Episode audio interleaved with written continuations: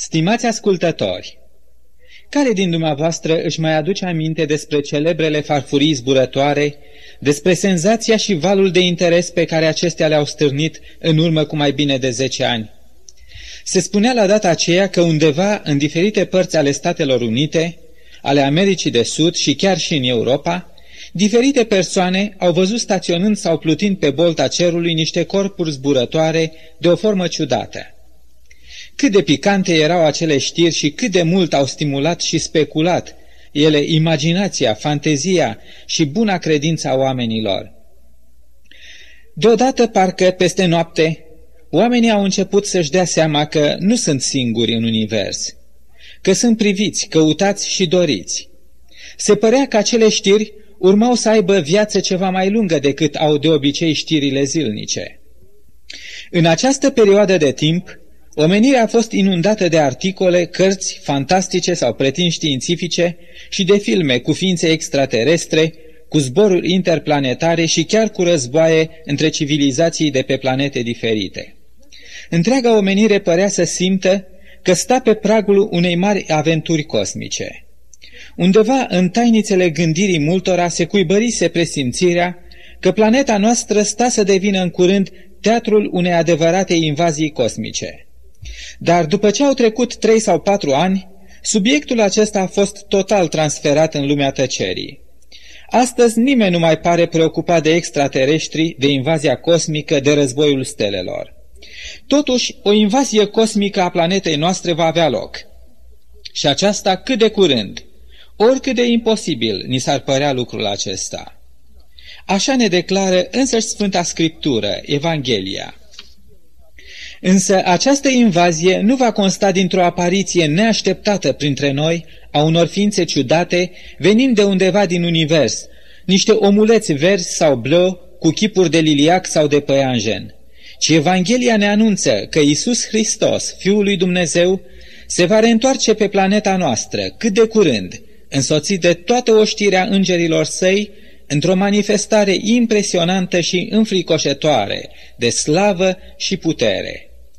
Citesc pentru dumneavoastră de la Evanghelia după Matei, la capitolul 25 cu versetul 31. Când va veni Fiul omului în slava sa, cu toți sfinții îngeri, va ședea pe scaunul de domnie al slavei sale. Aceasta va fi o invazie cosmică reală, totală.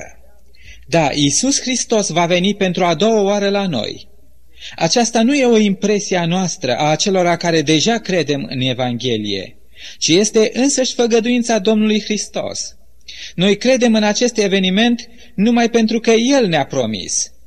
Ascultați, vă rog, cuvintele sale notate în Evanghelia după Ioan, la capitolul 14 cu versetele 1 până la 3. Citez. Să nu vi se tulbure inima, aveți credință în Dumnezeu și aveți credință în mine. În casa tatălui meu sunt multe locașuri. Dacă n-ar fi așa, v-aș fi spus. Eu mă duc să vă pregătesc un loc.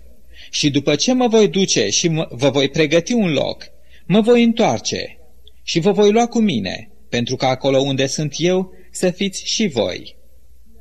Se va întoarce Isus sau nu? Există vreo certitudine în ce privește posibilitatea revenirii lui Isus? Dumneavoastră ce credeți?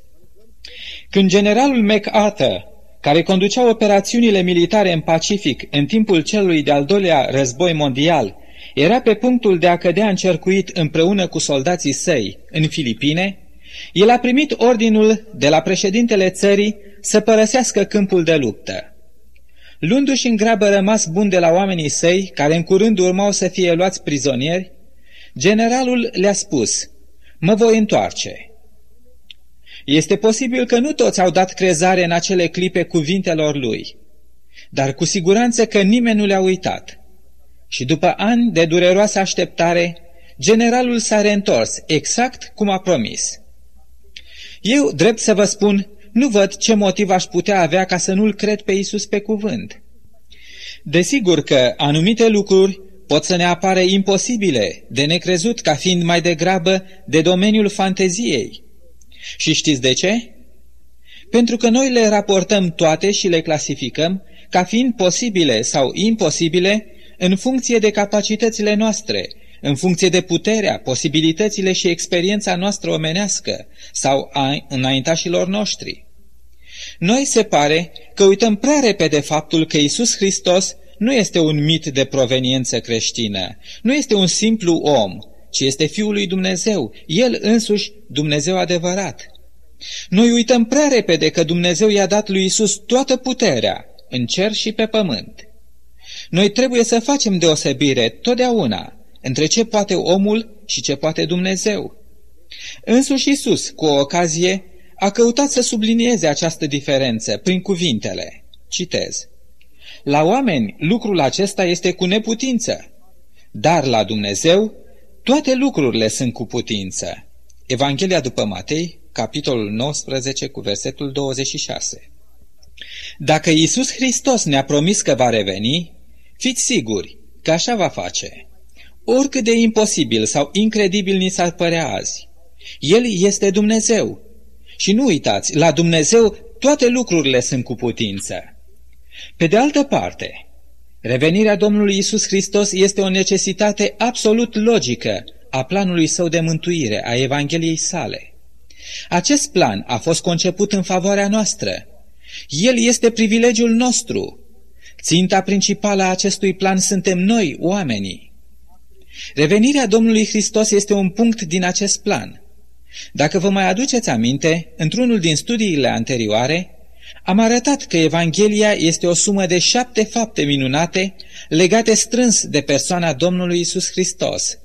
Fapte care toate la un loc formează un adevăr întreg, un adevăr salvator. Primul fapt este acela al nașterii sale minunate din Fecioara Maria. Al doilea este acela al trăirii unei vieți impecabile, fără nicio pată, fără nicio umbră în caracterul, în cuvintele și în faptele sale. Al treilea este faptul morții sale înlocuitoare în favoarea noastră. Al patrulea fapt este faptul învierii sale. Al cincilea fapt este acela al lucrării sale de mișlocitor în sanctuarul ceresc pentru toți cei ce caută mântuirea. Al șaselea fapt este acela al lucrării harului său transformator în viața păcătoșilor, pentru a-i pregăti pentru a trăi viața cu Dumnezeu, viața cerului. Iar al șaptelea fapt este acela al revenirii sale. Încercați acum să rupeți o verigă din acest lanț, să stricați unitatea acestor adevăruri, spunând că Isus Hristos nu va reveni. Prin aceasta nu veți face nimic altceva decât să anulați toate celelalte adevăruri ale Evangheliei. Revenirea lui Isus este fericita nădejde a celor credincioși, după cum o numește apostolul Pavel în epistola sa către Tit, la capitolul 2 cu versetul 13. Dacă pentru Enoch, al șaptelea patriarh de la Adam, care a trăit în urmă cu mai bine de 5.000 de ani, evenimentul revenirii lui Isus era o fericită nădejde, încât a exclamat cuvintele, citez, Iată că a venit Domnul cu zecile de mii de sfinți ai săi ca să facă o judecată împotriva tuturor, atunci cât de fericit și de necesar ar trebui să fie acest eveniment pentru noi azi? Fără el, repet, lucrarea Domnului Hristos pentru noi ar fi incompletă, iar salvarea noastră ar rămâne o nesfârșită speranță. Dar Isus Hristos a plănuit ca venirea sa să fie din potrivă desăvârșirea sau încheierea planului său de mântuire. Vedeți dumneavoastră, prin planul de mântuire, Dumnezeu a urmărit nu numai să dea la moarte în locul nostru pe Fiul Său, prin acest act să ne absolve de plata ce fiecare din noi trebuia să o plătească pentru păcatele sale, ci în planul Său, Dumnezeu a dorit și dorește să refacă legăturile noastre cu El, în chip total, să ne reintegreze în familia sa universală, în concertul universal al lumilor ce n-au căzut în păcat, din care și noi am făcut odinioară parte. Referindu-se la acest punct al planului de mântuire, Apostolul Pavel scria în epistola sa către Efeseni, la capitolul 1, cu versetele 9 și 10, următoarele. căci a binevoit să ne descopere taina voiei sale după planul pe care îl alcătuise în sine însuși, ca să-l aducă la îndeplinire, la plinirea vremilor, spre a-și uni iarăși într-unul, în Hristos, toate lucrurile, cele din ceruri și cele de pe pământ. Ați observat? Planul de mântuire nu va putea fi complet decât atunci când va atinge acest punct final, unirea celor din ceruri cu cele de pe pământ. Revenirea Domnului Hristos este deci o necesitate matematică. Fără ea, Dumnezeu nu poate trage linia în istorie și să înceapă să facă adunarea, adunarea noastră în marea sa familie. Dacă Isus nu vine, atunci tot planul său de mântuire a noastră este un eșec. Atunci toată lupta disperată a Golgotei devine o zadarnică și mult prea costisitoare înfrângere. Dar nu, nu aveți nicio teamă. Isus Hristos va reveni. El va duce până la capăt mântuirea noastră. El poate și ne va mântui în chip desăvârșit. El nu va uita niciodată prețul plătit pentru mântuirea noastră și nici pe noi, obiectul cel mai de preț al iubirii sale. Poate credeți cumva că ar fi posibil ca tocmai El, care ne-a iubit atât de mult încât a murit pentru noi, să ne fi uitat pe țărmul acestei lumi? Nu. Ascultați glasul său, asigurarea inimii sale, rostită prin profetul Isaia. Citez. Poate o femeie să uite copilul pe care îl alăptează și să n-aibă milă de rodul pântecelui ei? Dar chiar dacă l-ar uita, totuși eu nu te voi uita cu niciun chip. Iată că te-am săpat pe palmele mele. Isaia, capitolul 49, cu versetele 15 și 16. Eu nu te voi uita cu niciun chip, ne spune Isus, fiecăruia dintre noi. Golgota este pregătirea și asigurarea revenirii sale.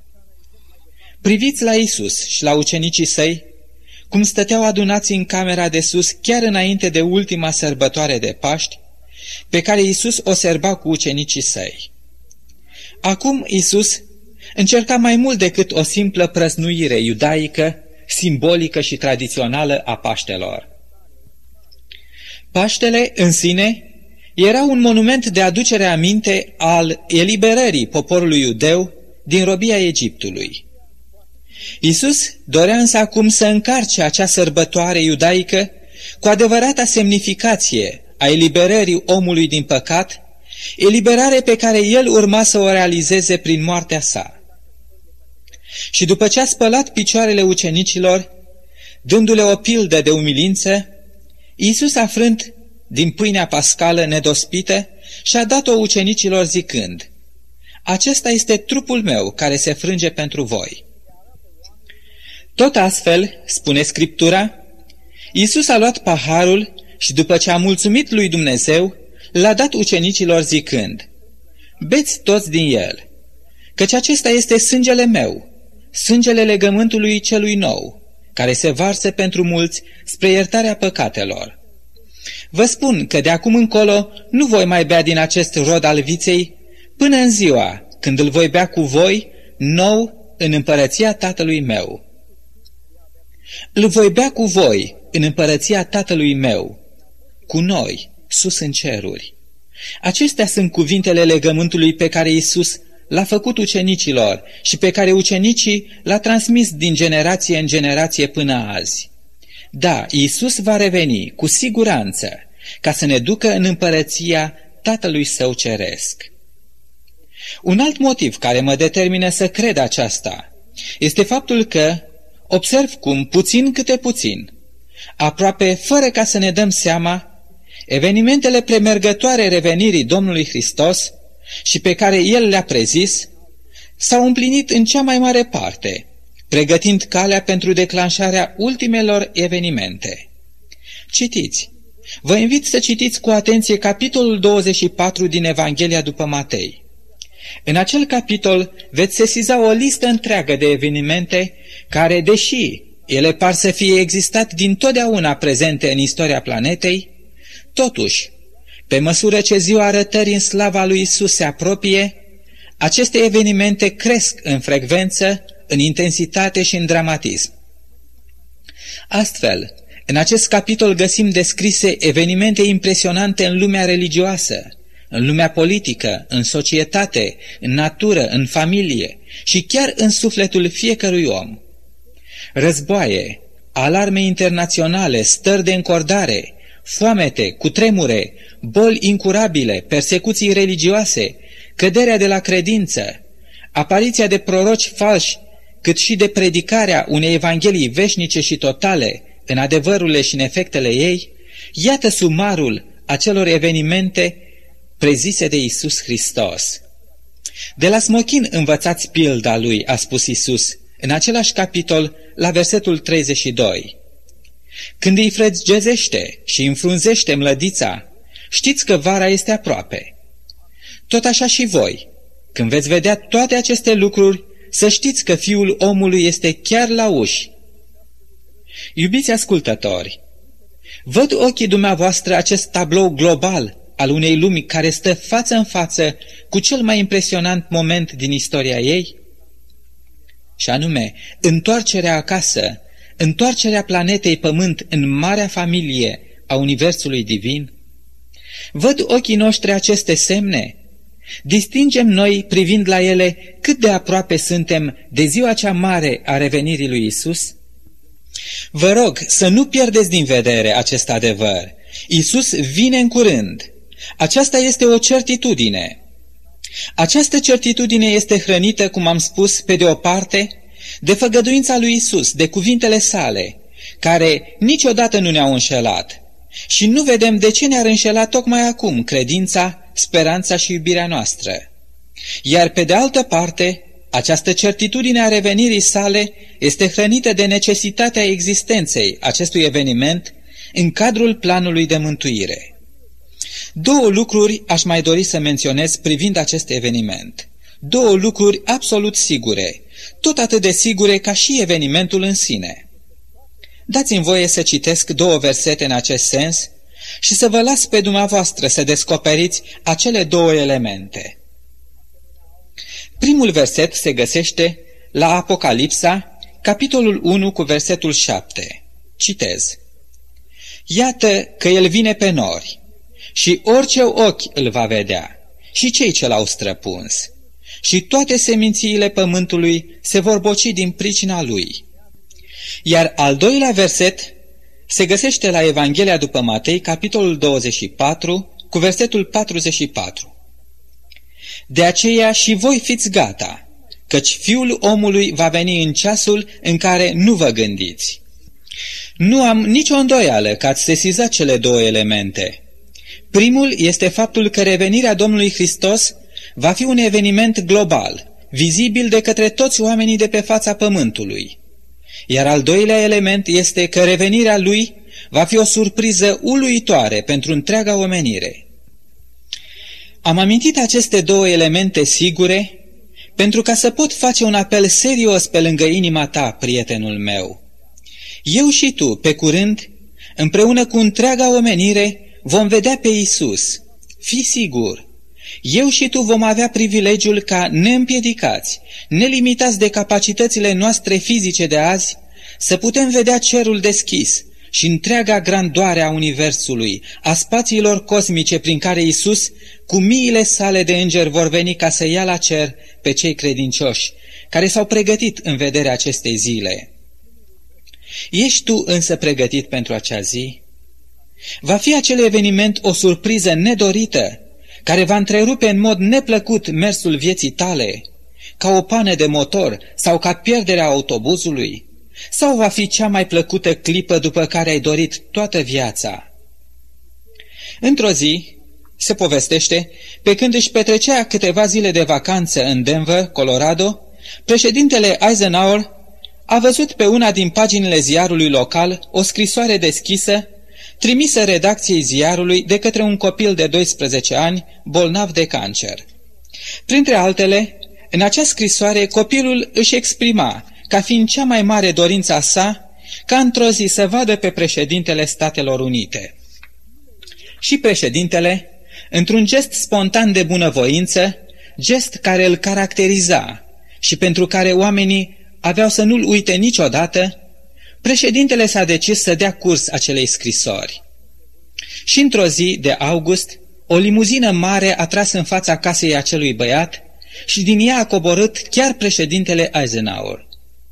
A pășit spre ușa casei și a ciocănit la ușe. Și în prag a apărut tatăl băiatului, purtând niște pantaloni cu care lucrase în grădină și o cămașă veche și arăta puțin cam nebărbierit. Dar în spatele său stătea băiatul.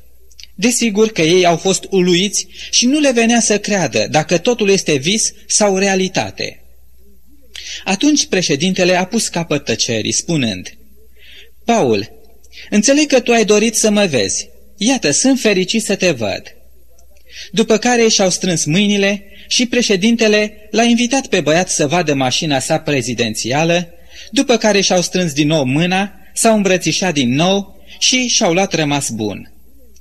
Atât părinții cât și vecinii și oamenii care s-au întâmplat să fie prin preajmă în acel moment, discutau acum, aprins, despre președinte.